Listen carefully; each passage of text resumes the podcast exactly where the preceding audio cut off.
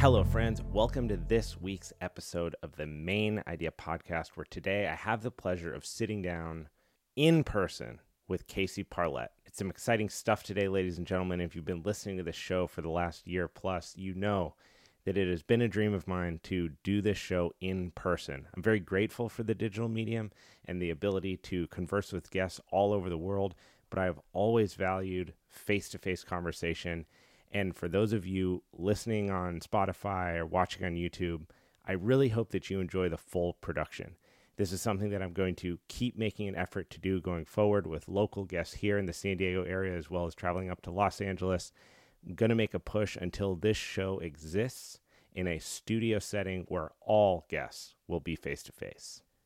If you love this podcast and want to support it, please take 30 seconds and leave a five star review on Apple or Spotify and subscribe to the YouTube channel. This helps the show get discovered organically and helps me continue to bring on amazing guests. There's also now timestamps in the show notes, so feel free to jump around to the part that interests you most although I always recommend listening to the episode in its entirety. Casey Parlett is a former professional Muay Thai fighter, current Jiu Jitsu enthusiast, training partner, and co owner of DBC Fitness in Carlsbad, California. He also recently opened the doors to their recovery center, which I've been going to weekly as part of my recovery routine. And as a special gift, Casey has extended an offer for the listeners of this show who live in the San Diego area.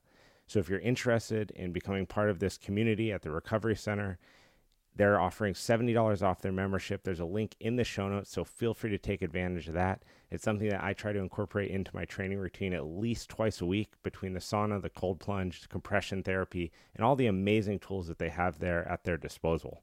In my eyes, DBC's Recovery Center is an example of flawless execution from the level of cleanliness to the equipment selection and quality Nothing was skipped when they designed this facility.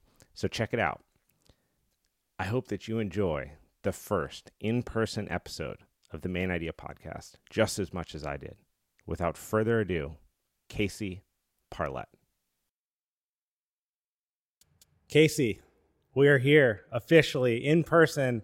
I wanted to do this for over a year and a half. So thank you so much for being here and making this a reality, man yeah, man, thank you for being here and thanks for doing it in the gym and kind of giving me an opportunity to stay here and have have the conversation that essentially my home. Let's rewind the clock a ways and get into fighting in general, but what was it really that pulled you into martial arts? Why this sport? Of all the things you could do, you're talented, you're athletic, you could have gone into multiple different sports, but what was it about that where you were like, this is what I got to get into?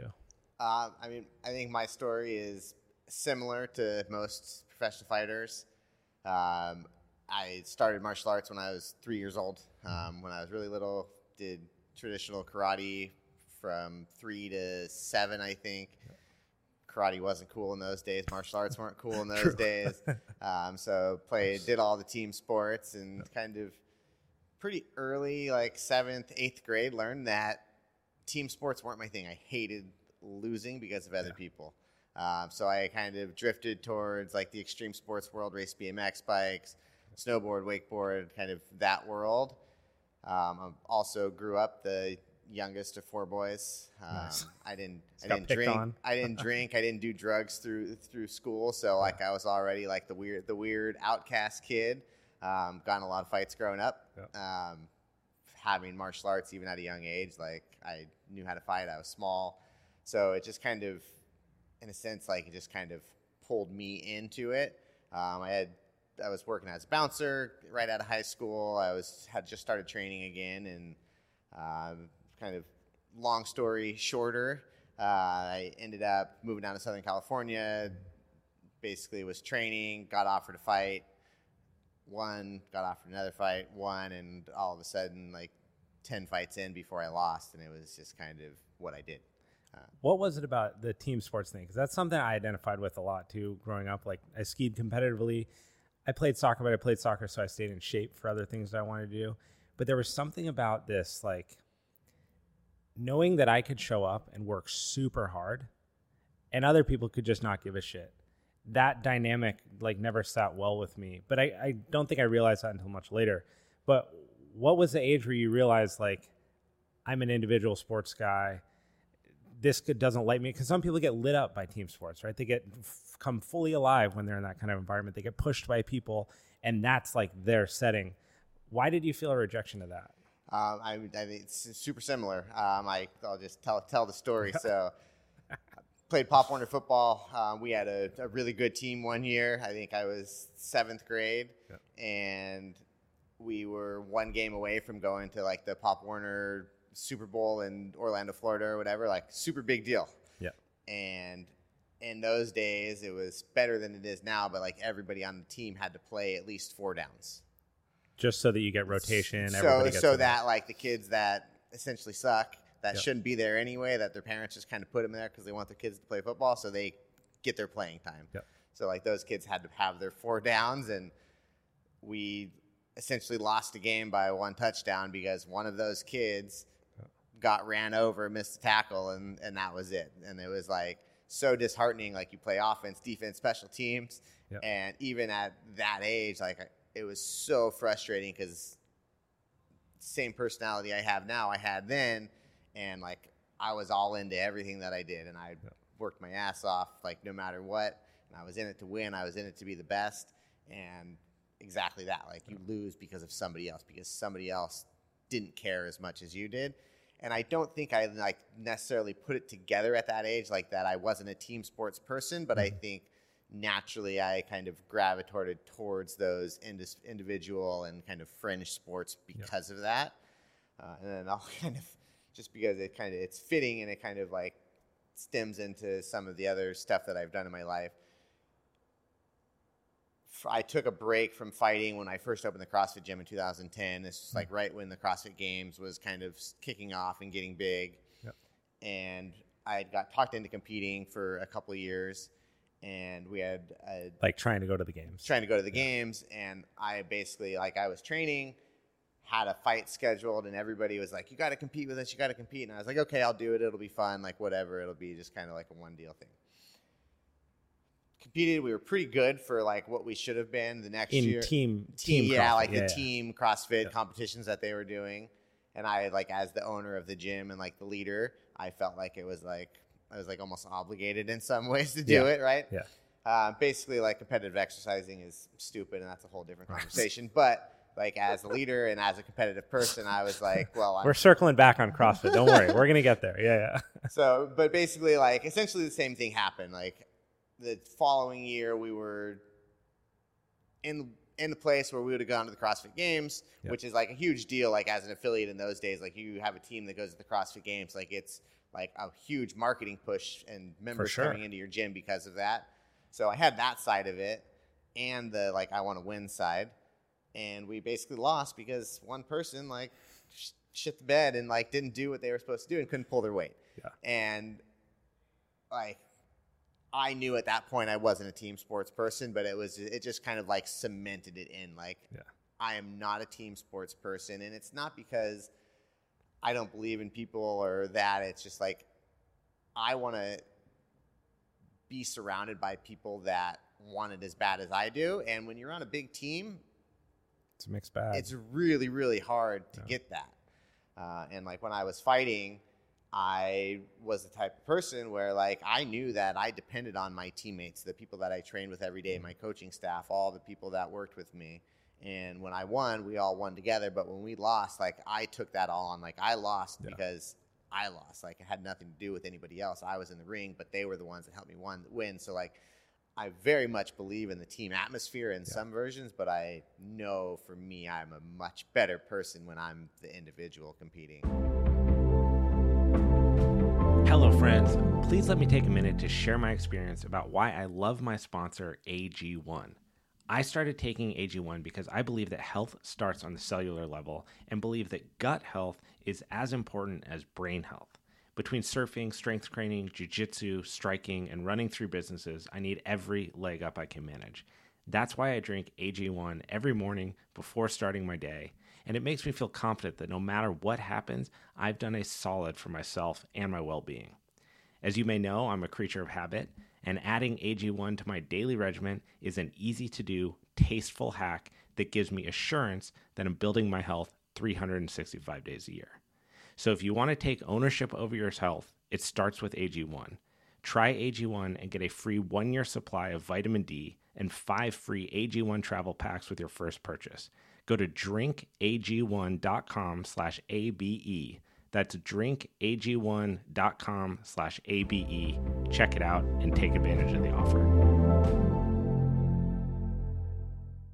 It is interesting in those settings, like to be a good individual competitor, you have to be surrounded by quality people.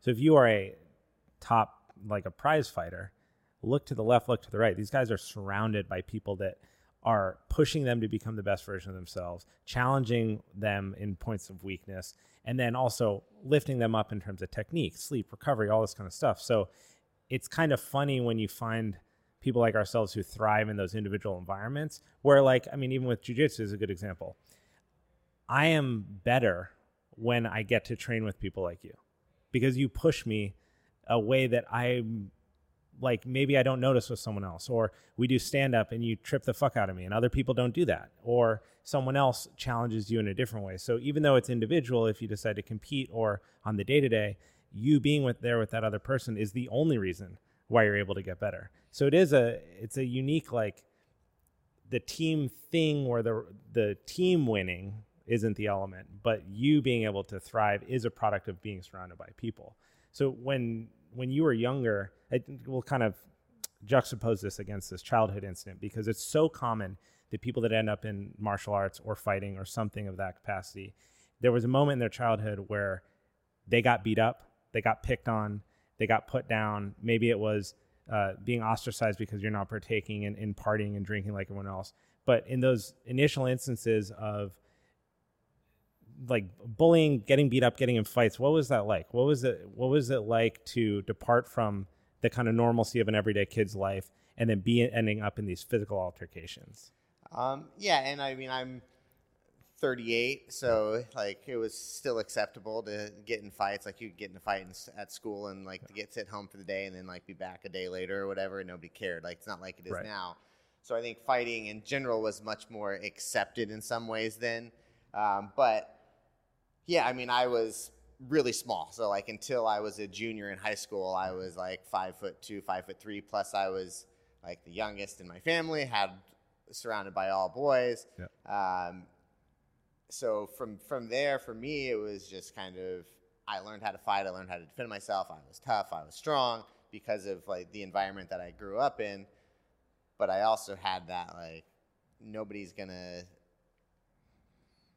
tell me how it is, and I'm not gonna back down to anybody. Like I'm always that was just I'm, I'm always gonna I'm always gonna be there to back up whatever. And if you have something to say to me, I'm gonna be in your face. Yeah.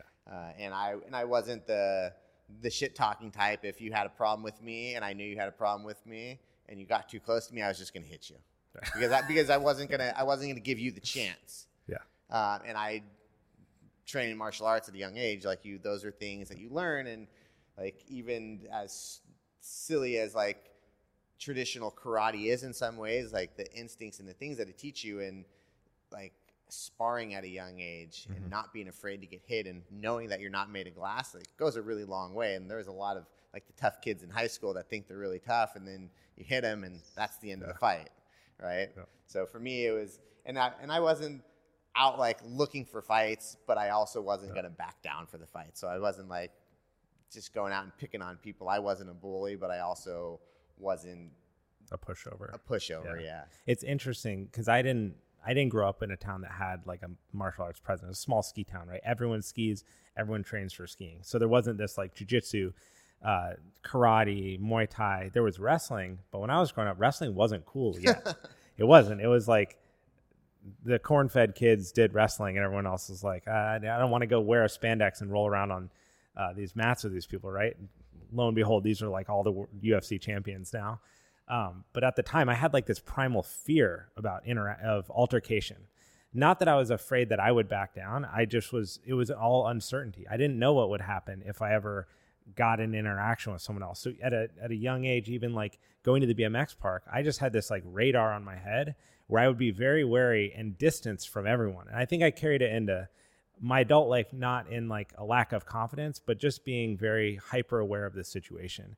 And jujitsu was a great thing because it finally gave me that opportunity to like express all this desire I had to to like fight. We would do like dumb boxing matches and stuff when we were kids, but you don't know what the hell you're doing. You're all throwing haymakers, and some people get clocked and some people don't. And the people that get clocked think they suck at fighting, and the people that hit the other person think they're great. So it's like your perception of who you really are just makes no sense. When you went overseas, you went to what? What was the transition from like getting into fighting, fighting in California, and being like, I'm going to Thailand. I'm going to go to the motherland of like where this art truly takes place. Um, yeah, so I kind of I gravitated towards Muay Thai pretty early on. Uh, I had a coach in Petaluma where I grew up in Northern California, and I had just started training with him, just like pure like just training to train. Um, he was really well known in our area for self defense. He's very very good at what he did. All kind of started in Jeet Kune Do, um, yep. Bruce Lee's art were kind of like the first mixed martial arts, however you want to look at it. So we did a lot of a lot of weapon stuff. We did a lot of crazy things where he'd lock us in like little tiny closets with three of us, and it was like everybody against everybody go. I think that's called child abuse, actually. Some something like that.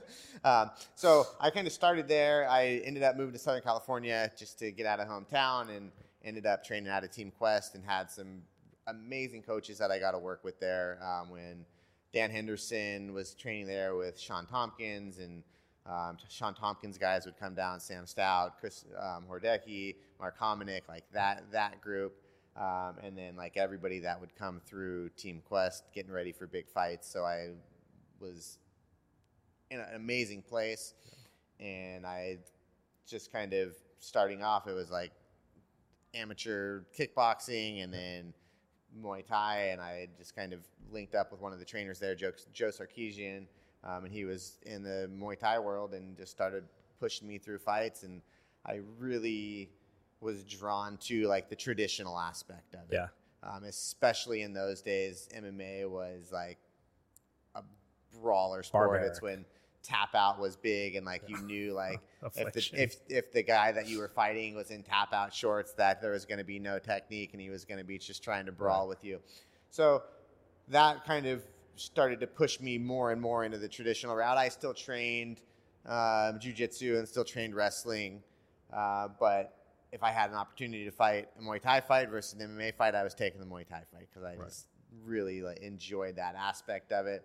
And those days, it was really hard to get Muay Thai fights. So um, in the U.S. or in, in the U.S. Yeah. yeah. So in like especially in California, there just wasn't a lot going on, and so I'd fight, fight, fight, fight, fight, and then all of a sudden there'd be a dry spell, and in those days, like if I wasn't fighting, I felt like I was wasting time. Well, and isn't isn't Muay Thai a little bit more high frequency bouts? Like you fight often, much you, more often in Muay Thai than you're gonna fight in mixed martial arts. Um, yeah, you can. And like even as a like when I was fighting MMA um, and like coming up, um, I would fight as much as possible. I had a yeah. I had a coach at one point and basically told me like fighters fight, so you better be fighting. Because so like there's there's yeah. guys in the gym, they're like I'm a fighter, I'm a fighter, and then they get offered a fight and they're like I can't, I'm not ready.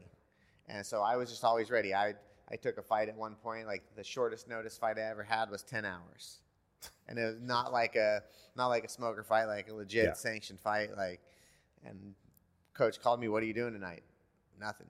All right, meet me here. We're, we're fighting. This is who you're fighting. We'll figure it out when we get there. Well, aren't you, and aren't you on like on the, ama- the amateur level, right? Yeah. So on the amateur level, aren't you just dealing with a ton of just like bureaucracy and BS and like people aren't really as much as they say they weigh. There's like just a lot of gray area in terms of who your opponent's actually going to be on the night that you're really fighting. Uh, yeah, I mean, t- to an extent, um, but more so in those days, like you're basically fighting as a professional, but instead of getting a check written to you, they're just handing you an envelope full of cash. Like everything, everything was pretty much the same. Yeah. Like that was really the big difference. Yeah. Um, it's very different now with like the camo organizations and kind of how much the IKF has got involved in the amateur stuff. But I mean, I would show up to fight an amateur fight, and the rule sets were essentially the same. Um, uh, still weighing in this, the same way that the pros were weighing in. Weight class were the same. The gloves were the same. Um, literally the only difference was is I wasn't getting drug tested, and they were handing me cash instead of a check. Was there temptation to do PEDs and to dope at that time? I've because I always think about this like you are putting your. I think it's hard for people to understand when you're strength training or weightlifting or something. It's you against the bar, and if you're not on point that day, you're not on point. When you step in the ring with somebody, you can get really fucked up. And if that person isn't who they say they are, and they're doing performance enhancing drugs, they're on steroids, and it's not a uh, organization that tests for it, the difference between getting punched in the face by someone who's on steroids and someone who's not is like a serious problem. The risk goes up significantly. That person's able to recover at a pace that like you just can't recover. It's like a 20 year old and a 40 year old. So is there temptation when you're coming up in the amateur ranks and you're trying to break into the pros and you you basically just have to win win win win win right there's no margin for error yeah i mean it's very it's very cutthroat like you have to win all the time you either you either start winning and get on the good side or you lose and then you're just and they just kind of push in, you down brought in to lose and yeah um, i was i'd been on both sides of it coming up starting off like you fight for promoters that are trying to build people up and you just got to go in and beat them um, for me I was straight edge and I still am straight edge. Yeah. So like the the steroids never was even a thought for me. Yeah. Um, I know a lot of people that I trained with over the years that did them. Um, just is what it is, and wasn't your cup of tea. Was wasn't yeah. my deal. Um, and yeah, like I, I would never not fight, especially in those days um, because I knew somebody was on steroids. Like I was going to beat him anyway. I didn't care. I feel like uh, that's the only mental mindset but, you can adopt. But like looking back, like like you said, like it is a it's a life or death sport, and that's yeah. how I trained, and we can kind of segue into that stuff. But like when I when I train, like I train with like this person's like there to kill me, and it's like kill or be killed, and so like that kind of came across in the way that I worked out, and the way that I ate, and the way that I lifted weights, and the way that I ran, and did all the stupid stuff. Like even when I was fighting for three hundred dollars, like I still train like I was a professional yeah. getting paid three hundred thousand. Um, so like the the steroids thing is it's fucked, and if you're taking them, you're a cheater. Like period. The end. Like I don't care what sport you're in. Like I know it's like a big thing in the jujitsu world, mm-hmm. um, and there's some people that are there's some organizations that are testing for it, and some that aren't, and some that are just saying like it's okay because it's not like a true combat sport and there's no there's no striking, but it's total bullshit because of exactly what you said is like when you take a performance enhancing drug, like it's allowing you to do something that you wouldn't be able to do without it. Right. Even even down like there's a huge argument. Now we don't need to get too far into the weeds yeah. on this, but I think it's interesting. Like the people always bitch and complain about marijuana not being legal and people getting mm-hmm. popped for marijuana. And like, yes, like, is it a performance enhancing drug in the sense that like it's making you stronger or it's going to make you more powerful? Like, like no. Right. But if it's allowing you to sleep at night when you otherwise wouldn't be able to sleep, like for anybody that's been through a fight camp, like those last weeks when you're cutting weight, like you're dealing with sleepless nights over yeah. and over and over again. And if smoking pot allows you to sleep, like now you have an advantage. That's a performance advantage, yeah. Right. And it's and it's really like simple in that area. And people will argue and it doesn't really matter at the end of the day. Like it's my opinion. Yeah. I think it's total bullshit. I don't think like if you're gonna compete in a true combat sport against somebody else, like just do it the right way. And just yeah. if you don't have it in you to do it without it, I don't I don't believe you should compete People can hate me for that. I don't really care. But like that's how I truly feel because I've been there and I've done it. Right. I think. Well, I think that's the the true athlete speaking, and my, my views on this have gone back and forth over time. I think not not that I'm a fan of cheaters and cheating. I, I would agree with you on that. I think that when you're when you and and the degree to which you can dope is pretty significant, right? Like you you look at what Lance Armstrong accomplished. Take away the doping, it's a different dude. You know, like that his ability to dope the way that he doped. And it's not to say that other people in the Tour de France weren't doing it too, right? They were. But the fact that he could put him in the position that he was in. Yeah, and that, and that's and it. that sucks, dude. For me as an athlete growing up, watching how amazing that was, and recognizing on one side of it, this is fantastic. Look at what this guy's doing for cancer research. Look at how many lives he's inspiring. Do you want to go back and take that all away? No, because that's a net positive for society. But when you look at it as an athlete, as someone who put blood, sweat, and tears into trying to be the best at something as bad as you fucking can, it's infuriating when someone is willing to do that. When you look at jujitsu, like ADCC, to one degree, I'm hats off to ADCC because they're very transparent about it. They're not trying to lie and say that all their guys are clean. They know their guys aren't clean and they're very open door about it. But deep down, there's part of it that kind of sucks because why can't we just have guys that aren't doping compete? They're, especially in a sport like jujitsu. I mean, a lot of the time is spent in entanglements and on the ground and jockeying for position. So, is steroids making that that much more exciting? I don't think so. I think it might make the guys look fucking insane. I mean, some of these guys are, are literally look like they could walk through brick wall, walls, but as the fan, it's kind of a bummer. Yeah, when you it, see it takes happen. it takes away the I could do that too. Right, because yes, I mean that's well said. It it does change the perspective of the fan because now you're distanced from it, and I think that's one thing that makes sports so beautiful is you can go outside and grab a football and throw it with your friend, and you can think about being a football player. And when you see guys that are just superhuman, you're left with a choice. You do I want to be superhuman and make superhuman choices to get that way, or do I want to be normal and boring? Which is a bummer that that's option two. I mean, it should be, or I can do this the the natural way. And I mean, it is in a sense a great segue because we both respect recovery so much and put so much effort into that kind of thing in our own training, even as guys in their 30s who do this for fun. When did you start to value recovery? Um, not early enough. that's the, True. that's the simple answer. I mean, I was just like every other young athlete. It was train more, train more, train more. Um, probably, man, I was twenty three, maybe twenty four, and I had a strength and conditioning coach that I was working with and he asked me one day like how often do you take a day off? And i was like what do you mean a day off? And he's like how often do you like not do anything? I was like well like usually like one day a week i won't work out but i'll surf or Yeah. i'll go for a run. And he's like no no no like do you ever like take a day off? And i was like like sometimes like i'll literally like just do an easy surf. He's like no do you ever like do nothing Like, and no. he's like, just do me a favor. Leading up to this next fight, just every Sunday, don't do anything. You can go for a walk, and that's it. And all of a sudden, my workouts on Thursday, and Friday, and Saturday, which are like the harder days through your training week, didn't feel so bad anymore. yeah, And it was like that was like one of those first light bulbs that kind of started to go off. Like, okay, like if I actually rest and recover, like I'm getting more out of my training week right. You know, training, especially in those days, I was working full time jobs. I this gym, that gym, this training session, that training session, back to clients. Like you're all over the place, trying to eat as well as I could, and then kind of at that same time, I like really started to dial my nutrition in. Really started to understand um, food quantity and food quality. I was Yeah. weighing, started weighing and measuring, um, and started using weighing and measuring to do my weight cuts.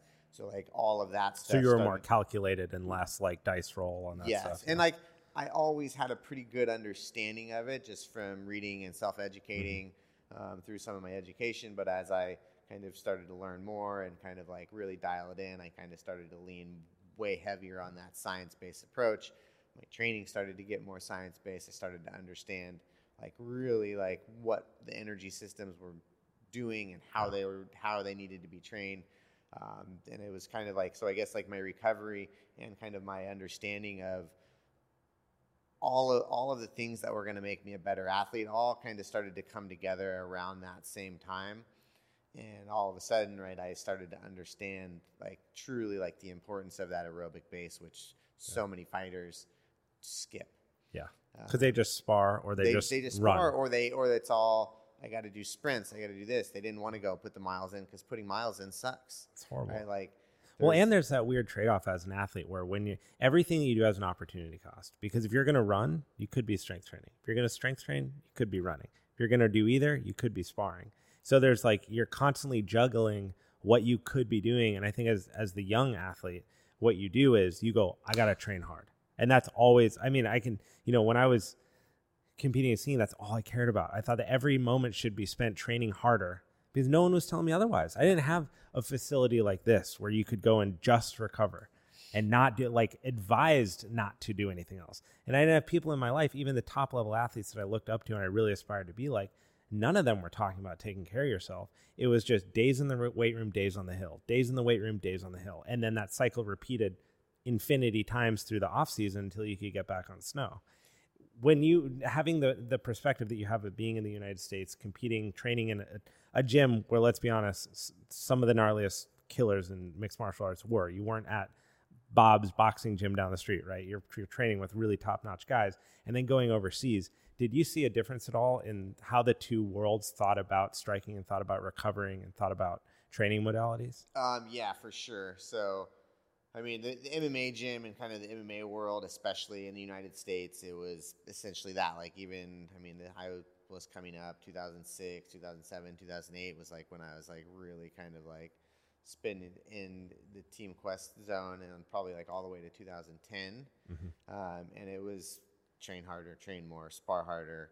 Um, I mean, they we used to have. I think it was Monday nights. It was like Death Match Monday. Like Sweet. It, that's sign that's, me up. that it was called, and it was five five minute rounds with yeah. people like roughly at your weight class. And it was and, hard. And it was, I mean, you were fighting. You were fighting yeah. every Monday, um, and I would do it because I didn't know any better. Um, so. Well, and there's probably that mental side where, like, if you don't go and your teammates go, yeah, then you're a bitch. They get it right. They get another one on you, right? Yeah. So so you have that, and then at the same time, like kind of with the recovery talk, like, and then on Tuesday you were expected to show up in the morning and train, and then on Tuesday night and do it and train again, yeah. and there wasn't like in between you should be getting soft tissue work and doing this and doing that. Like towards the end, they started to bring in some different people, and all of a sudden, like there was somebody there that would like stretch me out before after Wild. the session, right? and like you're like, okay, right? Like I don't have to do this by myself, and I'm not the only one over here stretching.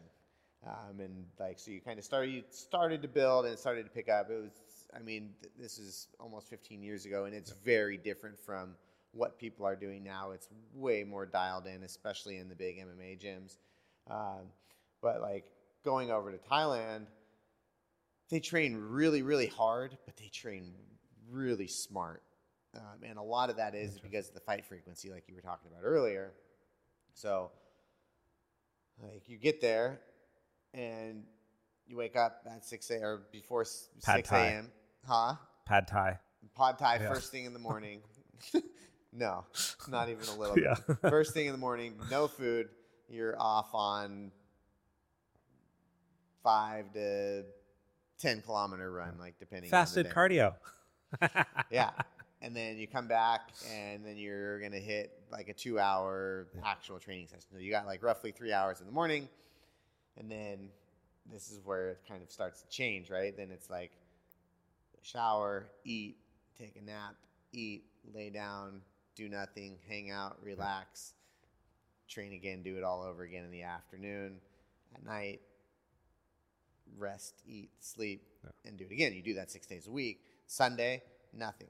So it's like while you're still training hard and it like is kind of like old school in some ways, they are way smarter and they know way more than it looks like when you look at videos of like some yeah. of the Thai camps or you look at some of their schedules. Like they have it figured out really well. And then all of a sudden, like you have a fight coming up and you have a fight on the calendar, and then you get done training and they'll work you and beat you down and you're there, you finish your ab work, and they're like, lay down like in the ring. One of the trainers would come over, yeah. full massage. Yeah. And then uh, a couple nights a week they would do, and it sounds super weird, but basically like a hot water and soap massage. So they like lay you on like this wooden like almost like a chase lounge. Yeah. And they lay you down there, and they have this big giant bucket of water and soap, and they everybody that's fighting like boom, boom, boom. Everybody's getting like 15 minutes of body work, and that's a couple days a week.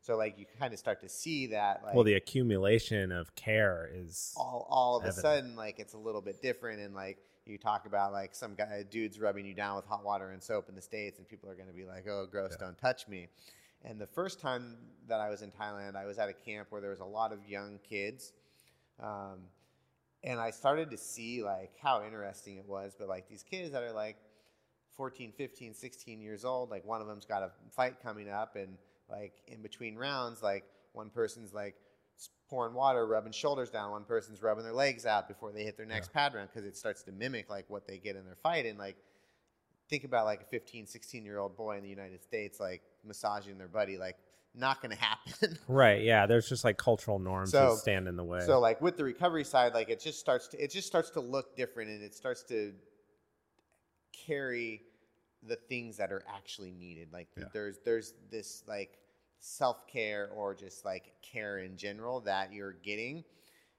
and in order to train like they do, in order to train as much as they do and fight as much as they do, you can't do it if you're not taking care of yourself right. What a novel idea. right?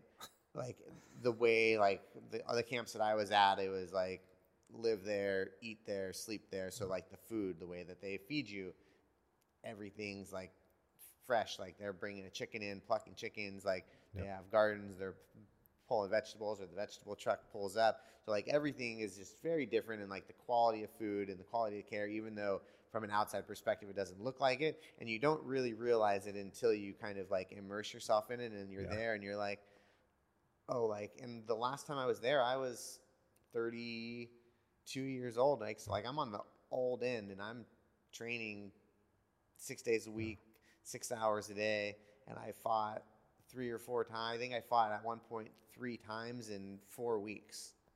Like It's crazy. so, like fast well, I think forward. that the part of the problem in the states is like the it's you it's all behind closed doors. Like your example of this is really interesting because it's all right in your face, right? You train in the ring, you get massaged in the ring. Everyone's doing it. You're learning about this care system that's kind of baked into how they do stuff. You see the players on the field, they go to the locker room. You see the players on the pitch, they go to the locker room. You see people in the gym, they go to the showers. It's like there's never anything showing the room that we're in right now, which is this is in every single major sports team's facility, is a spot dedicated solely to care from manual therapy to Eastern medicine modalities to cold therapy, heat therapy. American Top Team is doing this. The UPI is doing this. They're expanding all over the world. It's just that there's been that, like, there wasn't that shift yet. People weren't curious because I, I also think less people in general that were outside of the athlete world didn't really have a reason. It's like what they did, like the jazzercise class for 30 minutes, right? And they were like, oh, I feel good. Or I walked around my neighborhood. But now people are training. People are training like they mean it. And when you do that, you don't have the luxury of not taking care of yourself. Yeah, so and I, I think it's, it's exactly that. As much as like I'll be the first one to gripe on social media and people spend too much time on their phones and the internet, but because of all that, there's so much more information available, right? Like like I've been sitting in an ice bath for a long, long time because I knew that the benefits were there because of the people that I was surrounding myself, and I was out there seeking it out to compete at the highest level. Going back to what we were talking about as a little kid, like all I ever wanted to do was be the best, and I was willing to sacrifice and do whatever it took to be there. I saw the best fighters getting in garbage cans full of ice water, like I was going to do it too. Um, as I did it, I started to figure out why this works, and now you have people like Andrew Huberman, who has a social media presence. He has a podcast. He's all over the place. He's on Joe Rogan's podcast, telling everybody this is why Right. ice bath is important. And then you get all the influencers that have podcasts that are doing it and picking up on it and having this benefit and that benefit. Everything from fat loss to increased emotional emotional state to better sex lives to like anything and everything under the sun like hot cold therapy seems to fix Yeah. right if you look at nature if an animal gets hurt in the wild What they does it have a wound what do they do they go find cold water and put the wound in cold water Right. right? it's like it's something that's inherent and natural to what we do but as humans we like to get away from everything because it's uncomfortable Yeah.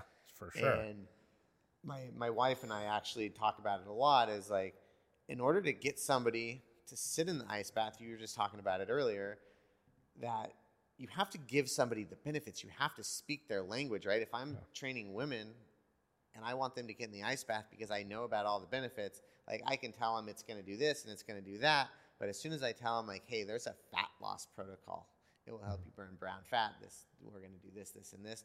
They're sold instantly yeah, right? It's just that connection point. because there's that aesthetic that they're after, like, and then all of a sudden, like, you have your athletes, and you're like, hey, you're going to be able to train harder tomorrow Yeah, because you we can know lift that if we train harder, we're going to be better. So you're able to put them in that. And that's like the little differences that you have to do is you have to be able to speak somebody's language and give them that why, why this is important, why you need to suffer for three to five minutes every day, because the benefit will be so much bigger than how bad it sucks. Well, and that's just an upfront speed bump. I mean, when you do this kind of stuff, you become you become addicted to the sensation, and there's obviously you know hormonal releases that are going on in your body at the same time as a result of how cold it really is or how hot it is, and that's felt as a benefit. It's not just talked about. Like maybe it's tough the first time you do, but after a couple times, you kind of crave it. When it, to touch on the social media part, um, how do you sift through the BS? I mean, I mean, you and I, right? We've both spent a, a large part of our lives invested in this kind of thing, thinking about training from a high level, about how to keep people healthy, how to look at their nutrition, their movement, their recovery, and interweave all those things into their life so that they can live a like a quote optimal life. Knowing what you know and seeing what you see, what's the filter for this kind of stuff? And, and Um, how do you advise people on on how to make decisions around social media? Because there So- is some valuable stuff. yeah, there's there's a ton of people that put out a ton of great content. Um, I like to think that the things that I put out are valuable for people. The things Yep. that you're putting out are valuable. Um, my partners in Miami, uh, David Alexander and Donnie Raymond, um, they talk about qualifying your information. Yeah. Like, who is this person, and why should you be listening to them? Do they have reputable sources? Like, are they citing scientific journals? So, our partner Donnie, he's a biomechanist Right. right? So like he doesn't do anything if it's not backed by the science, and that speaks highly to me um, because I am I'm a numbers guy. Like I want to see I want to see the facts. Like I don't want somebody's opinion telling me what Right. to do or what not to do. So like when you start to look through social media, like as soon as somebody says I do this, so you should do it too. That's like a major red flag right Yeah. off the bat, right? Just because I do something, the way that I eat, the way that I train, the way that I do my recovery is probably not ideal for most other people because most other people don't live my life. Right. Or as soon as somebody has all this stuff and then there's a link to buy something, it's probably a red flag. Like, look for those people that are citing a scientific journal. Look for people that have those reputable sources. Andrew Huberman, right? Like everything that he talks about has some sort of science attached to it. Um, you look at like what you put out, like you're very much like this is the science. This is this is what I do. I don't recommend that you just follow me blindly, but I'm giving you some ideas. So like I very much like that because that inspires people, it motivates Right. people. But what you want, like when you're looking through the social media world and even Google searches, is like if you really want to know something, you have to go to the science and be aware of people that are like, oh, this is from this journal. Mm-hmm. If they didn't actually have access to that journal, they're probably just giving you the abstract from the front. And this is all stuff that I've learned like since Yeah. being a part of DBC, right? Like people will be like, I don't know, like we'll just sit sit in the ice bath for 15 minutes and it will have this benefit. And then like if you actually read that journal article, there might be something in there that disproves it where like you actually only need to sit in there for 3 minutes to get the same Right. impact. Well, I think this is this is a problem of experts. Like you you do need experts. We need experts. We want ac- we want academic experts. That's a good thing for society. It's important for you and I as coaches to be able to look up the ladder and see someone who knows more than we do, accept that and learn from them. and understand that difference. So like there is a difference between a coach who's been coaching for 17 years who is immersed in the, the data around training and the different modalities, also aware of their blind spots. That's a person to listen to. That's a person to learn from. But someone who's brand new, who's doing a partnership with a uh, some energy bar that you know that promises X, Y, and Z, and they happen to be really strong and so they accredit all their strength to something that has nothing to do with it. Anything that's like like connected where it doesn't make any sense you have to be really wary of that stuff. And it's in abundance online. Everyone's trying to sell snake oil. Yeah and that's i mean and i'm i'm very much like at heart like i really feel like i'm a coach. Mm-hmm. and i really appreciate good coaching. Um, nick from yep. the that owns the gym the way that he coaches is so good. Uh, and I appreciate it so much because it's like progression, progression, progression. And here's some things to think about. Here's some things that I like to do from here, mm-hmm.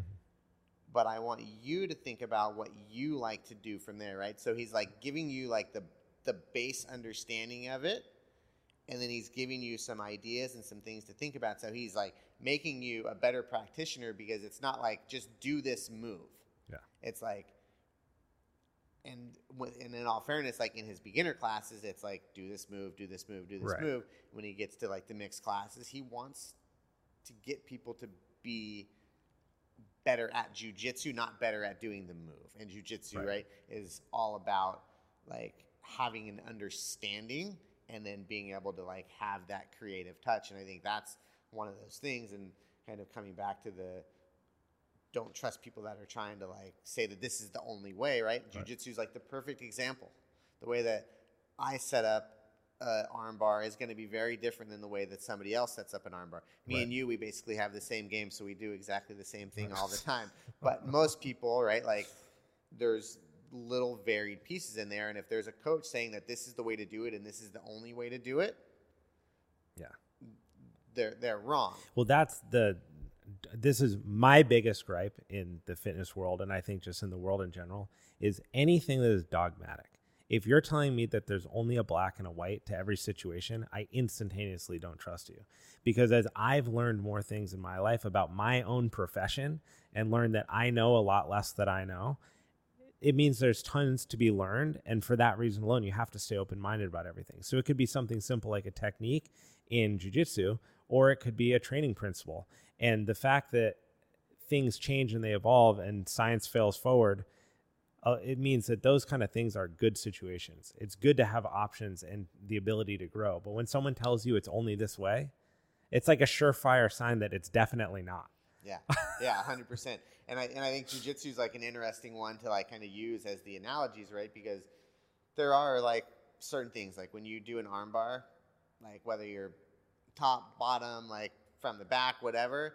Like there's a couple things that have to happen. Like if you want to get an arm around yeah, somebody, to physically lock the like, joint, you have to have their thumb up. Yeah, right. Yeah, like yeah. there's like those little things that have to be there, and then like you go to to movement in general, and there's like certain ways like if you do this when you squat or deadlift, like you will fuck your knees up. Yeah. If you do this, this, or this, you will fuck your back up. Yep. But if you keep all of this in position, you can have some variance there. Yep. But those things like have to be there. So there's like these like pieces that are like concrete, science based, like period the end. Like you can't armbar somebody if you're pulling the elbow like the wrong, the wrong way. way. That's just not gonna happen. Like once you start to understand that and you understand like those key pieces, that's where you start to get the freedom, right? A good coach, trainer, whatever, like if I just have somebody squat, lunge, push, pull, like basic movements every day, they're not coming back to me day after day, week after week, month right. after month because they're going to get bored. I know that there's like really only like so many movements that we're doing, right. but I just add some variance and I give them a slightly different way to do it that's going to challenge their system slightly differently, right? There's like all those little pieces and like martial arts, jujitsu, Muay Thai, like the way that like I have four different ways that I throw a jab. Mm-hmm. They're all like they're all a jab, and there's like some base pieces that have to be there, but there's some variance depending yeah. on the scenario that I'm in in that moment. Like there's something else might have to come up. I think of um, like the deadlift is a good example. Not to hone in on it, one exercise and get stuck here in the weeds, but you know when you're brand new to fitness, you've never done anything, and you want to get stronger and you want to become more capable in life. A deadlift is a great thing to learn how to do. It's how do I get something off the floor up into the air and put it on top of a countertop in a car uh, into my on backpack, whatever it is. It's just like it's a, a very good functional thing to understand how to do. When you're learning, it can be really important to keep your back flat. That can be a great part of the technique. But if you look to the best lifters in the world, anyone who's ever set a record, they have some degree of spinal flexion in their lumbar. Do you want to tell the brand new lifter that they should be allowing spinal flexion when they feel like it? Absolutely not. I mean, the the margin for error is massive. But to your point, as you develop this skill and you get further along that track, you are able to now have the freedom to start to do things that are maybe more complex. And I think that's like such an important part of training. And it's something that I think people can look forward to because it isn't just push, pull, lunge, squat, deadlift, right? There's so much more things that you can do down the line if you're dedicated to honing in on these skills in the beginning. I think that's one of the reasons that I love what you guys are doing here so much at DBC is that you're invested in that process, right? A lot of trainers are invested in the hour and the money, and they're invested in making people sweat, making things hard. That doesn't build longevity in someone's life. It doesn't make them a more capable person when they go home and play with their kids. It doesn't allow them to take up interests that they didn't have before, like triathlon and running and doing things that you can do for the rest of their life. But when you invest in those kind of things at the ground level, this person is now becoming capable, which is a very different product of training. Yeah, and that's I mean, and that's essentially like why why we expanded and went from just having the training side to having the recovery side is we we work with athletes and it's really nice for the athlete to kind of have like a one-stop shop, but it's almost more important for the mom and the busy yeah. the busy corporate office people because they don't have time to go here for their training and then go somewhere else for their chiropractic adjustment and then try to track down an ice bath or have to go stop and get ice or deal with all that stuff at home. Like that is that is the beauty of what we're doing is like there's this simplicity to mm-hmm. you just come here and you do everything that you need to do for your health and wellness and longevity and performance or whatever it is that you're after and the other thing is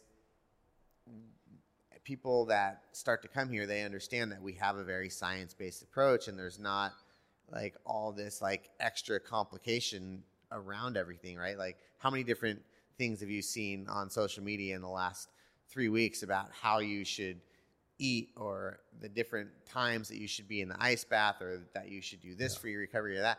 Like, there's so much BS out there. It's like, it's so hard for the average person to know what to do. So most people just don't do anything. Yeah, the worst, the worst outcome. So like it's it's really a very simple thing from the way that you need to train to the way that you need to recover. Right, like if I get somebody to sit in the ice bath and all they have time for is we do 55 minutes in the training room mm-hmm. and I can get them to come over here and do three minutes in the ice bath three to four days a week, like they will see benefits from that. Facts. They don't need to sit in the ice bath and then sit in the sauna and then sit in the ice bath and then do this and then do that. Right. Like, just get them in the ice bath for three minutes. And if that's all they have time for, that's all they have time for.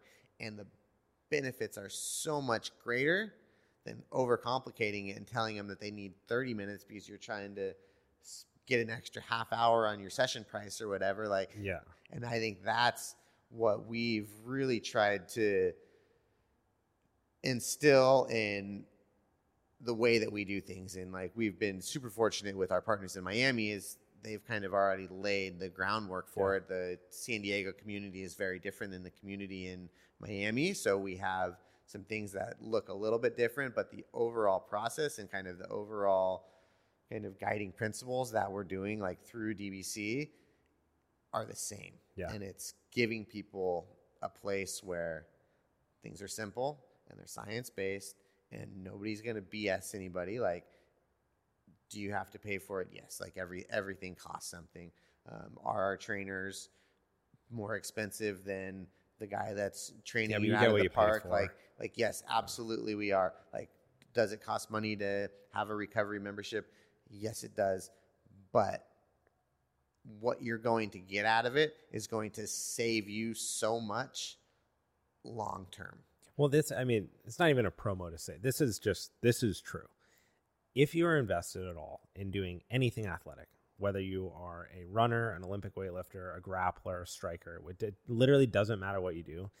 If you are having output, you have to have recovery. You just, you do. Because what people don't realize is the best athletes in the world are. They're all doing it. They just might not all be talking about it the way that like Andrew Huberman is talking about it. They might not be doing a video like Joe Rogan is where it gets, you know, 60 million views of him just sitting in his sauna or this cold plunge, but they're all doing it. They're all recovering because it is an essential, non negotiable part of being an athlete. You can't have constant output if you're not taking a step back. And I'm sure you struggle from this too. It's very hard to do as someone who loves training because I would much rather, in my perfect world, get another day of training in, another day of you know pushing myself and the physical output, then take a step back. But every single time I do, whether I'm forced to, whether it's because of travel, the sessions after that time spent away are always the best ones. It's where you're the fastest, the strongest, you jump the highest, you feel the best, and the kind of things that you guys are offering at this place it is everything that people need that they didn't know that they needed. And it takes nothing more than one time doing it to totally feel I mean, it's instant gratification on recovery because if you do stuff, your body feels banged up.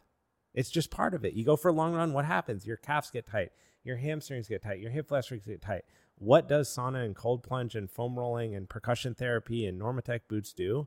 It undoes all of that but it's all in one roof. Like I, I don't think people understand. So, so and, and like, so and like, here's the crazy thing, right? Like, as as athletes and people that that have competed at such a high level, like, people like I get the question all the time: Do you train people that aren't athletes?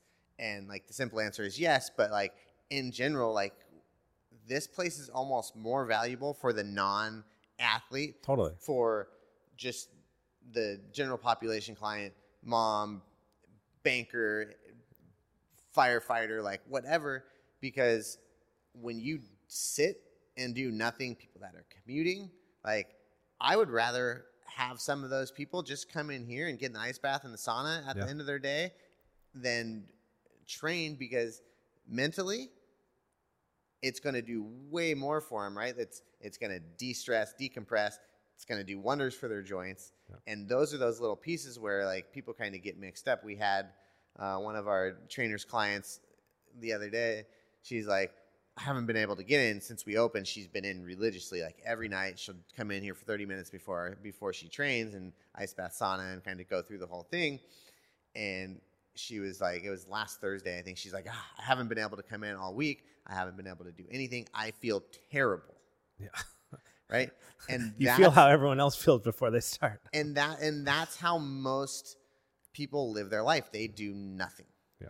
And if you can just get somebody, I I'm sure there's some science out there on it, but somebody does nothing. They don't work out. They get in their car. They drive to work. They sit at their desk all day. They There's a home, lot of science out on that. right.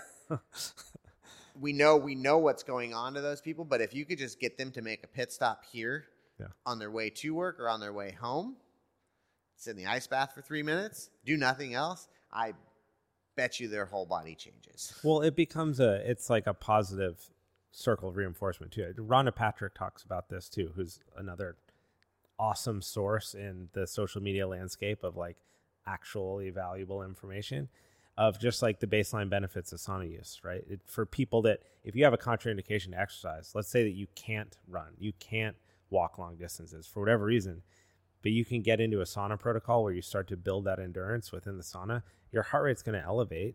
It's going to be sustained for the duration that you're in there. And so now you're getting real life benefits from non exercise from the sauna, which you weren't before. So literally what you're saying is true. Like you could be someone who is on their commute on the way home and you stop in and you do stuff that's not working out that may seem odd to you, but it can have physiological benefits, mental benefits, and and I think this is a really like personally I think this is a cool part about what you guys are doing and I'm biased because of the proximity to training, but there's an opportunity for community.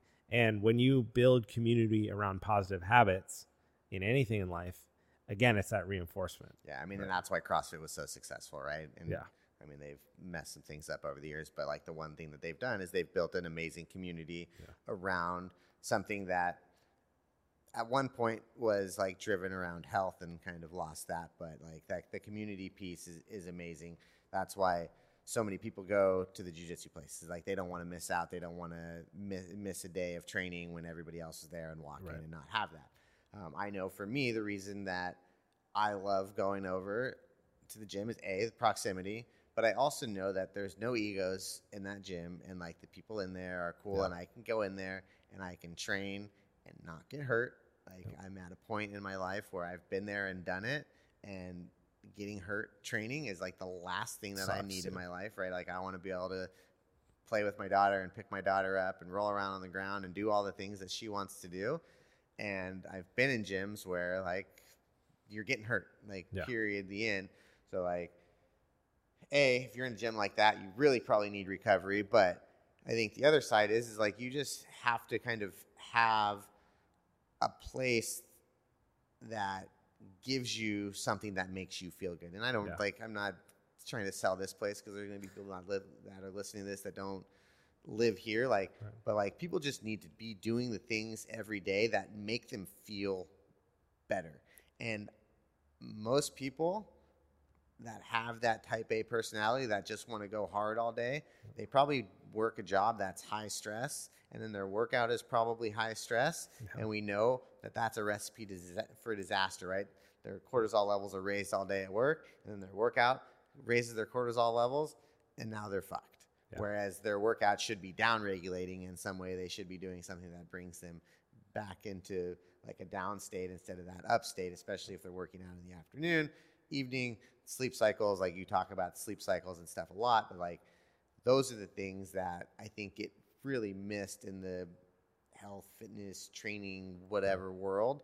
Um, you look at a lot of the guys that are doing jujitsu, like it's a lot of type A personalities, yeah. like they're in there and they're kind of like that, like rah rah rah, and they want to they want to be better, they want to compete, and I think some of them like they might be better off to a have a different attitude when they go in to train and relax and kind of like do jujitsu for what it is. It's like a relaxed art, and that's yeah. not to say like especially like my style, the way that you roll, like like there's athletic movements in there, but like there's not like aggression through well it training. doesn't it doesn't i don't feel like aggression like ego just doesn't have that much of a place i feel like on the jiu-jitsu mats because there's always someone that could just trounce that like i i feel like in most cases maybe maybe if like the best person isn't there that day but if someone walked in and they were like a total dickhead and they were wearing it on their sleeve let's say darwin's hips fine no problem no problem at all right that person would just get checked instantly. They get checked.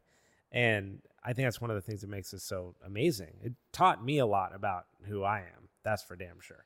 And I don't mean to like spit the gospel of jujitsu, but like it definitely had a big impact on down regulating me as a whole, despite it being a constant output, but kind of checking myself and being like, okay, there are levels to this on all levels. And strength and athleticism is good, but it doesn't transition the way that you think it does. There's a lot to be learned here. And it was actually jujitsu, a desire to get better at jujitsu that made me finally give a shit about taking care of myself. Cause I'm a train six day a week, stay up uh, before this, you know, past me was train six, seven days a week, stay up late, eat a ton of food. I don't need sleep, blah, blah, blah, blah, blah. And then when you're in an environment that's not truly testing that, you kind of float along. The second you get in an environment that's really dynamic, where people are trying to fight you and you're trying to fight them in whatever capacity that's happening, and you definitely upregulate with certain people and you don't with others, your body starts to feel it. And there was really this last year and a half where I really started to be like, I am going to put an effort into truly taking care of my body to a way that I really wish I did when I was Olympic weightlifting. I wish I did when I was training all the time. Because when you do, it makes a massive difference in your well-being, in your ability to sleep even, right? Cuz your body's not just throttled 24/7 on 7000 RPMs. It's like you can take a step back a little bit and then everything gets better. Your training gets better, your mood gets better, being present for other people in your life gets better. It's so many benefits from investing in taking care of yourself. And Yeah. that's applicable to the everyman. yeah every everybody i mean it's like right like for me like fighting taught me so much just about life in general and i look back and all the lessons and stuff that i've learned and i'm like man if i knew then what i know now like my fight career would have been totally different number one i maybe would have still been fighting um, if i was taking care of myself like and i i would say that i was on like the front of taking care of myself, but not even close to what I would have like if I went back to my 23 year old self now. Like I would have been a, I would have been in better shape. My nutrition would have been even better. My recovery would have been better. Like all, all the things, right? It's e- it's easy to look back and say all that, but when you start to kind of talk about this ability to recover and this understanding and like the things that you get as you mature right like when i was in thailand the way that they train and the way that they like they hit the pads really hard they hit the bags really hard but sparring is fun It's like, technical. like have you ever seen like videos of people sparring in thailand they're Yeah. like smiling like no Yeah. mouthpiece on like like Saenchai has like one of the best like social media ever That's like it's. His so funny seminars are hilarious. like he's like typically like sparring with no shin guards on, like no mouthpiece, just like cruising around having fun. And that's how sparring is over there. It's fun. Like even clinch, like we would do like 20 minutes of clinch straight, like new person every minute, and you're just moving around, and it's like everyone's laughing and having a good time, but you're working your ass off. Yeah. And the amount that you raise your skill and your technique by doing that is so far beyond what happens when you're fighting. But could you say that like so in the MMA world though, would you say that there's some some benefit to not being that like if you're training at Team Quest there's some benefit to training the way that like Sean Strickland trains, right? For that sport. Or would you argue that I, I would I would say no. Like I think you should have you should be fighting enough in your early years that you're getting that like test to learn, and that's like why the amateur stuff's good now because like you could go and you could lose ten fights as an amateur Right. because you were learning and trying new stuff, and then figure it all out, and then turn pro, and you could win ten fights in a row, and now you're somebody that's valuable. Um, but if you're and like in Thailand, it's right. I like you're they're fighting two or three times a week when they're six, seven, eight, nine, ten years old. Right. That's why they have 300 plus fights by the time they're 17, 18. Like I, my last fight in Thailand, I fought a guy that was like 330 fights. how'd that go? Knocked him out with an elbow. Nice. That was so. That was my last fight. That's how I retired. Like Good. Go out on um, your it- I went out on a high note. I fought. It was like national Thai TV, um, and this guy was no slouch, and like, but I was I was better. Like I was I was stronger. I was more conditioned. Like the whole thing, right? Like they, I just had a different attitude. Um, but like that, they have so many fights. So like you look at somebody like Sean Strickland. I don't know how many fights he's had. Um, he's world champion in the UFC. Can't can't knock the guy. But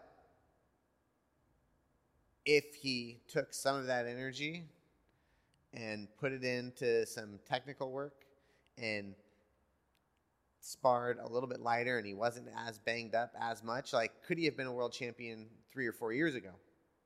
Right. You maybe. Yeah. Right? Like who knows? And like let's see what happens. Like I don't know how old he is, but like let's see like the longevity of a career I think that's the concern for and sure. that's that's like the big difference is longevity, right? Like as an athlete, the longer you're an athlete, the more money you make, the more you're Yeah. the more valuable your name is. As a general human on the planet, the healthier you can be, the longer you are, the better quality of life that you have. And I think those are the things that like I look back and I've really learned from and that's why my life looks the way that it does right now. Like, I want to be able to surf as much as I can, and if I go on a surf trip, I want to be able to surf nonstop. Yep. And if my if I get home from riding my bike to work, training people all day, doing jujitsu, riding my bike home, and if my little girl wants to go run around in the backyard or go to the park or do this, like I'm going to be able to do that. Like yeah. I don't want to have to ever say no. And when you start to have that mindset, the way that you train becomes very different. Totally. Right? I don't do the things that I know are going to hurt me. There's things that I like to do, but I just don't do them anymore. Yeah, you probably love to spar, but uh, sparring yeah. every day of the week probably isn't the best thing if that's and what your focus like, is. And when I train jujitsu, like there's things that like like I'll just tap because like why? Like maybe I could fight out of it, but like I got caught in a position that I shouldn't have been in anyway. So like I might as well tap out, learn from it, make a mental note, don't do it again, and then move on and figure it out. Rather than like maybe I'm out a week, maybe I'm out two weeks, maybe I'm out a month, maybe I fucking maybe you never roll again because yeah. it was bad, right? And that was, and it took me a long time to get here. Like having my little girl definitely changed the way that I looked at life. And I mean, I retired in 2016, mm-hmm. and then I had like tried to go in and train a couple times, and I was just like, I can't do this. And then uh, what what year is it? 2023. Right? a lot I, of CTE over I there. Think, so 2016 to 2023. I finally have like been able to be in there consistently, and I've taken a much different attitude. If I show up late because I have a client. Yep. I just roll in and I get as much out of the days that I'm in there as I can.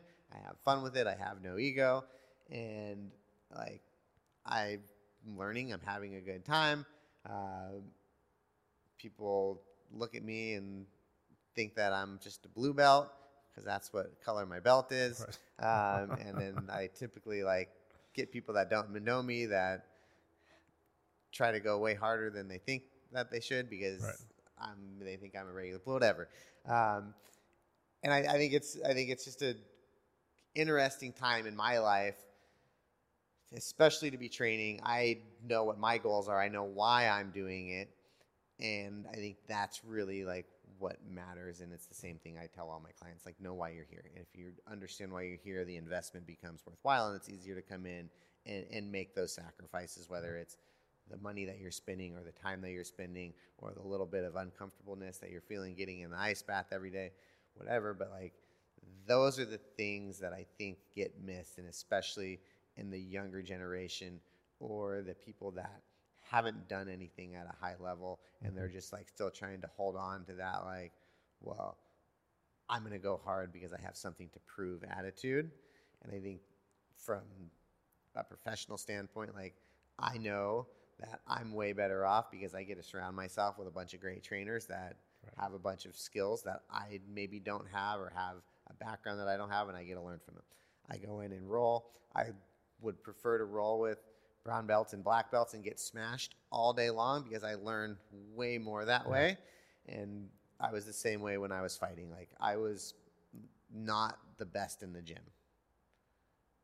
But came come fight night, I knew how to turn it on and I knew how to win. Yeah. Because I wasn't afraid to put myself in bad positions and I wasn't afraid to lose in the gym.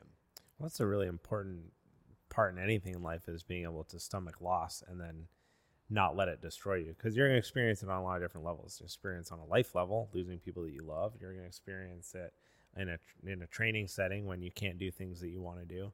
You'll definitely experience it if you do martial arts because you're going to get beat by people you think that you're better than, and that's part of the process. But that whole ability. I think it separates interesting people from uninteresting people is a, a, willingness to take an L and go forward with it. Or same thing, tap and learn from it. Not just tapping and get frustrated and storm off the mats, but what what happened there? What was the opportunity? What did I miss? How did I end up in this position? Can we workshop that? Can we get through it? And that's a valuable skill to take anywhere.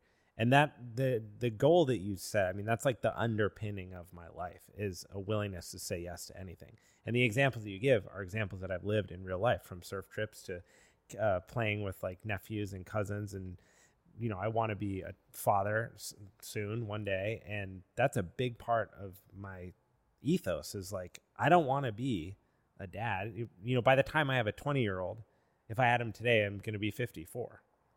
I don't want to be busted ass 54 year old who like can't keep up. So lame, dude. Like how unexciting about life to just be like a no, no, you go play with your friends kind of attitude. No, like I I never want to say no because I didn't do the things necessary that were available to take care of myself to be in that position.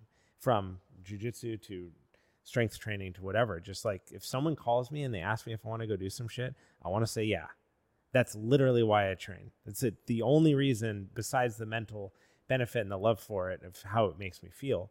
But I go into the gym twice a week, every single week for since I was 16, because I never want to have to answer that phone call if it's in my power and say no because I didn't fucking take care of myself. Yeah, yeah, hundred percent. I think I think that's that's like I can't. I've never had to do it. That's not true. I had one fight that I couldn't take because I had just got knocked out, and it was kind. It was like outside of my control, but it's Right. still. And this was fifteen, maybe longer than that ago, and it still like eats at me that I couldn't take that fight. And But I that's had, out of I had, yeah, I had I to mean, give it. that's yeah, a medical, But, at like- the same time, if I would have taken care of myself better and I didn't get knocked out, then I wouldn't have had to say no to that fight. But like those are those little pieces that right take the lessons from fighting and move them on to everything else. Right? Yeah. Somebody asked me to go on a surf trip. Cool. I'm, I'm in. You're there. Somebody asked me to do this. Cool. I'm in. Like if I wanted to compete in a jiu-jitsu tournament tomorrow, like I could go and do it. Yeah. I don't have any desire to compete. Or Darwin was trying to get me to go to Vegas in November to compete, and I laughed at him and said, "I'm not, I'm not, I'm not into that." Um, and like because my goals in jujitsu are very different, right? Like I, Right. I have nothing to prove to anybody other than myself, Right. and and I see people in there, and like I don't, I don't know everybody in there, and I don't know their stories, but like you walk in there right now, and there's three, four, five, six guys off and on wandering in that just had shoulder surgery, I know. right? Don't And get me like- started on, on Huh. the neck shoulder situation. So, and I, and I and I I have no idea what their background is, Yeah. but to kind of prove my point and like to kind of for the sake of the conversation, like what is that doing to their life? Right, surgery's expensive. well, are they taking are they taking too, man. time off of work? Like, was it avoidable? Was it avoidable because they could have just checked their ego and tapped? Was it avoidable if they would have just taken it upon themselves to do some self care, whether it's stretching an ice bath and sauna, or lifting some weights, or running, or being better with their nutrition? Like, those are the things that like I see, and I'm just like, you could be so much better. And Well, I think the, the the problem is that people, I, I really feel for people in those situations, and, and I talk to them probably as much as you do. It's like a lot of people just don't they don't know, you know, like they're they're like, hey man, what should I do for my? How many people do you know that have a neck injury and a shoulder injury for real? Like that are showing. I had to stop someone the other day. I'm like, dude, don't stop training. Like, don't your neck. You just told me your neck's hurt. Like, how bad is it? A seven out of ten. Get off the mats. Like, Yeah, because because You don't they know. feel like they have something to prove, and I think yeah. I think that's one of the things or things- it's their only outlet. They're and so they slate all the chips onto that without understanding that to do something athletically dynamic, you have to have these other pieces in place. yeah, and I and I think it's interesting. Like I mean, people have to do the same thing with you that they do with me, where especially when I walked in there, right? I was walking in in April with a blue belt with no stripes on it. Like nobody knew who I was. Um, I don't like like other than my nose until you kind of talk to me. Like you don't look at me and go like, "Oh, you're a fighter." Like, Yeah, like, yeah, I'm yeah. just in there like just like everybody else. Yeah. But I grab onto a purple belt or a brown belt or a black belt, and at best they're not submitting me Right. or I'm dominating positions on them, or I'm submitting them, like that technically should not happen. Right. But you have a history. right. Yeah. But I, I do have a history in some ways, right? Like I trained and I'm not like technically like time wise on the mat, I'm probably not really a blue belt. I'm probably Right. beyond that. But the first thing that I would do in my head is be like, what is that guy doing? I need to do that too because I should be better. Right? Like Right. when when you grab onto me, right, and you start to move, there's a speed and a strength and an athleticism that's there that isn't there with a lot of the other people that do jujitsu. And this isn't just our gym. This is people Yeah, training jujitsu all, all over Yeah. the place. And I've trained with people all over the world. And there's this like really interesting thing. Like when you grapple with somebody that's strong, and I don't mean like, oh, they lift weights and strong, but they have like they've done something other than jujitsu their whole like their whole yeah, life, yeah, yeah, right? Yeah. There's there's something really interesting about the way that that person moves Yeah. and the way and like the strength and the heaviness that they have comparatively to somebody that only does jujitsu Totally. right? Like I can grab onto somebody and like at the end of the day, like I will dominate the positions even though I'm technically worse, but because I'm stronger. Yeah. Well, And- they say like the it's silly when you get involved in jujitsu. Someone along the line very early on is going to tell you don't use strength, use your skill, right? Which is hilarious because you don't have any skill because you just started. But it should really say use the fuck out of your strength, just use it at the right time. That's what you really want to do. And when you roll with somebody who's athletic, especially as the skill level goes on and they've been doing it for longer, that's what you're feeling.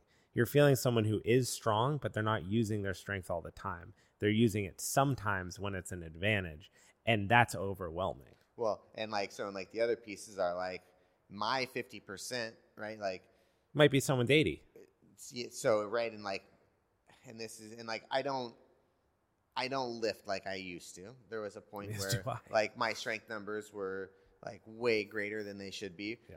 But like I've deadlifted well over 500 pounds. I've squatted well over 400 pounds. I've bench pressed well over 300 pounds, right? Like I've done all those things and that strength is there. So like when I grab onto somebody or when I put my frames into somebody, like, and I'm just like hanging out laughing, like the video that Eric shot of us Yeah. the other day, like, like I have a big smile on my face, like while I'm rolling, Yeah. like through positions and through scrambles and stuff. Cause I'm just like It's fun. I'm just like having a good time and I don't have to like think and have to try really hard to do that because I've done it all for so long and I can be relaxed with that. It's the same thing like you grab somebody like Nick or Darwin where they've done it for so long and they've trained and they've done all that stuff and the way that they move is so effortless. Yeah. Like that's what I feel like people should be striving for and unless you have the time to be on the mat all day every day, like there has to be some sort of supplementation Yeah. somewhere to get that and it's and it doesn't have to be a lot like i think most people would benefit in the jiu-jitsu world just by doing like some simple like stability stuff like shoulder stability stuff hip stability stuff some core work where they actually learn how to use their core in the right way. And if like just by getting people to turn that stuff on all of a sudden somebody puts their frames in and it feels really different. Yeah. all of a sudden somebody grabs a hold of you in a guard and they throw their legs up and it feels different because there's that like that heaviness and that stable side of them whereas like somebody that's like just like a weak person like they could be really good at jujitsu and they can have all the moves and all the skill set but you just blow through everything because like in and that's not saying like using your strength but like you just like move through it because they don't have the ability to hold on to you. And i think i think that's one of the jujitsu things that i've always like laughed at is people train and they like get so caught up in being good at the moves in jujitsu that they forget about like actually being able to defend themselves And I well, there's this other element to it, which is if you were like it, kind of always blows my mind when I see people that are that only do one thing all the time. I mean, even CrossFit to some degree, you see this because it, it, it's very it can be culty in good and bad ways. But you will see someone like the very first question I would ask myself if I was getting into jujitsu is how do I stay safe doing this? Like, what do I have to do outside to make sure? Because look at what you're doing. This is not a walk out of your office onto the mats activity. It's extreme hip flexion. It's forced thoracic rotation. It's taking any mobility in any joint that you own and then forcing it where it might not exist constantly, all day long. For every training session you ever do, for as many years as you do it. So how can you? And, and I don't mean to like. I don't know. I want to phrase that even better. Like, what are you missing when you when you don't consider that that me, that mandates care outside of the mats? Like, you need to be doing some stuff with your body to make sure that it doesn't get jacked up. Why are people hurting their shoulders and their necks in basic jujitsu class stuff? Because they go to plant their arm behind them and that has no stability. So it gets jacked up. They go to bridge or there's someone pushes them over and their head hits the ground and their neck has no stability and their cervical spine is just all noodly. So yeah, everyone's getting hurt because they're not doing anything on the outside. So you take untrained people with uh, nervousness and a like a unexpected nature of the sport. It's unpredictable and it's new. That's like a recipe for disaster. So almost to like pull this all together, and it again, there might be people that are listening that aren't proximal to this place. This can kind of be the start to that. Is like your recovery protocol and taking care of yourself can be the beginnings of starting to care about your body in the sport that you're doing. And it doesn't have to be jujitsu. It could be that you're in a run club and you guys run six days a week. Well, you know what? If you're running that kind of mileage, you got to care for your ankles and your knees and your hips. Or maybe not this year, but in a couple years, you're going to have a serious problem. And it might jack up your whole social life because your whole identity now is run club and you've done nothing to take care of your body. Now you can't go to run club anymore because your body's all jacked up. So, like, whatever sport you're doing, wherever you are in the world, understand that it doesn't take a huge investment, but it does take an investment into your strength and your recovery to keep doing it for nothing else, to just keep having more days on the mats. Have more days in your striking class, your cardio boxing class, have more days in your run club, more days swimming, open water, or triathlon. Whatever the sport is, if you're not an 18 year old trying to be the best in the world at it or on that trajectory, you got to start taking care of yourselves. Yeah, and that 18 year old that's trying to be the best in the world, like they've got to take they care of themselves too, too, right? And it's, I mean, it's super interesting. I just did a assessment with a pro skateboarder the other day. Who? Um, Cole, forget his last name. Um, he's from Chicago. Chris origin- Cole? Huh? Chris Cole? No. Oh, No, no, no. Younger. Well, there's a lot of locals pro Young, skateboarders younger here. kid. He's from Chicago. Um, he lives up in LA now, and he's kind of here, um, back and forth part time. His girlfriend's down here in Transit. Another sport, having grown up a skateboarder who used to like compete skateboarding and do tons of street shit.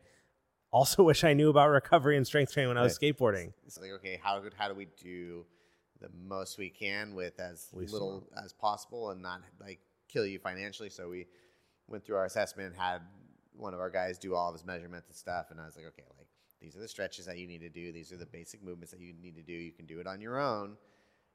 This will change the way that you can skateboard because it'll start to put you in better positions. Your body won't hurt every day, like all those little things. And it's like from a young age to as old as you can be, if you want to live a healthy, quality life, right? Like you have to take care of yourself. And there's like Yeah. some really basic things, like in my opinion, cold plunge is like a that's like a bonus. It's not it's not Right. necessary, right? Like sleep well, eat well, and stretch. And if you can if you have no time other than that, like you're still way better off than most people. Dude, and I don't, I don't want to hear it when people are I like this drives me up the wall. This drives me up the wall because I couldn't agree with you more on those.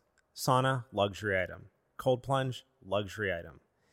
A lot of the what we see in a facility like this, it's a facility to help people recover with the best things available. But a lot of these are they're in addition to what is already available.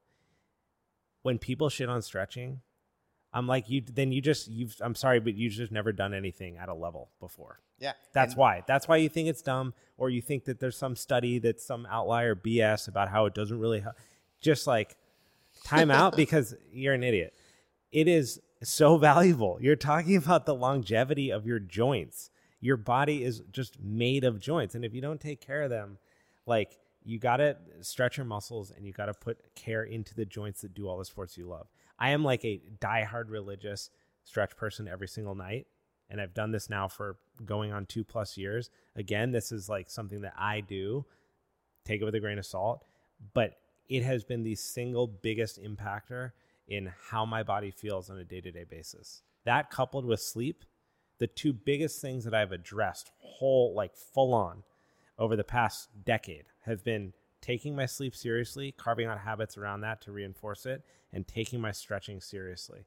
And I, they work, dude.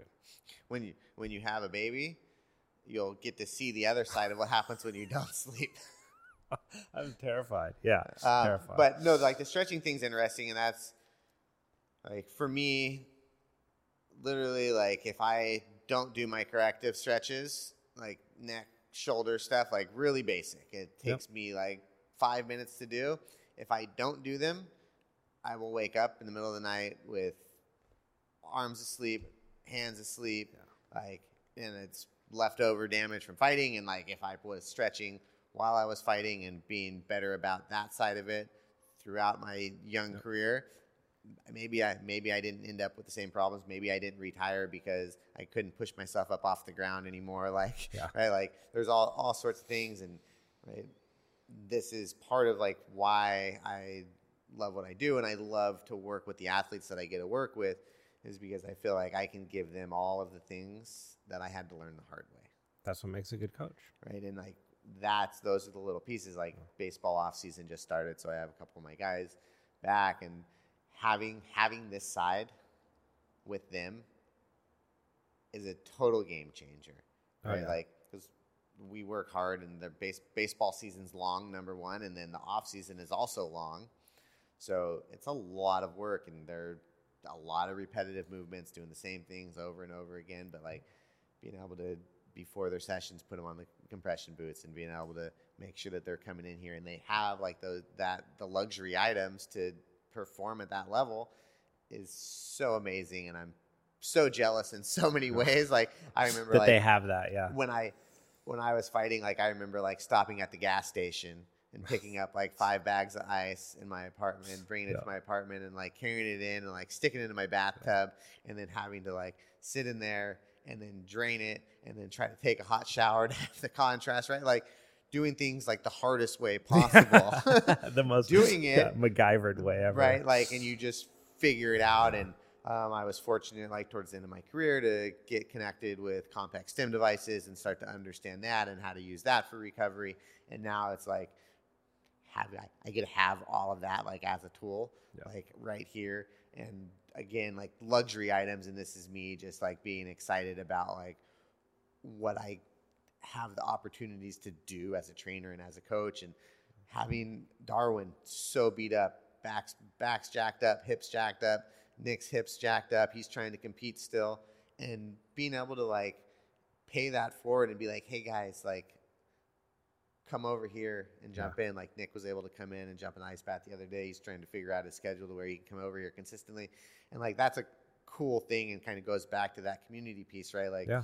I fortunately get to be in the same complex as the jiu-jitsu gym that we train at, and literally like it's a one minute walk from their building to our building, and to be able to go back and forth and to be able to have you coming back and forth, and it shows. It's like if Nick starts coming in here and he starts feeling better, what's that going to do to the community over there? It's going to raise everybody's level, and I think those are those things, and kind of tying this all back to like that team conversation that we had at the very beginning, right? Like once you are able to surround yourself with those people that want to be better and want to be great, and for me to have something to offer and to be able to kind of have that reciprocation, like Nick's been amazing. He helped me get ready for MMA fights Yep. back back in the day, and showed me a lot of cool stuff that like I wouldn't have learned without him. And he Right. always did it. It took extra time out of his day. He'd have me stay a- after, come in before, and like now to be able to have something where I can help him Yeah. is, is a really cool thing. Same thing with you. Like you you have clients in the area off and on. Like you'll be able to send people over here, and it's just a way to give the community something that it doesn't have right now. Yeah. Well, it's the place to be. We'll um we'll put in the the show notes all the contact information and everything so that people can reach out to you. They can come through. They can try it out if you're in the area. It's honestly a, a blessing of a thing to have. I really can't, uh, you know, like overstate the value of having something like this, especially proximity to jiu-jitsu for us that are training so frequently. So to be able to come in and talk about it, show the space, it's been an absolute pleasure. I think this is going on maybe the longest recording that we've had. so, Casey, thank you for for taking the time to do this, the official first in person episode, and I really appreciate it, man. Thanks for having me.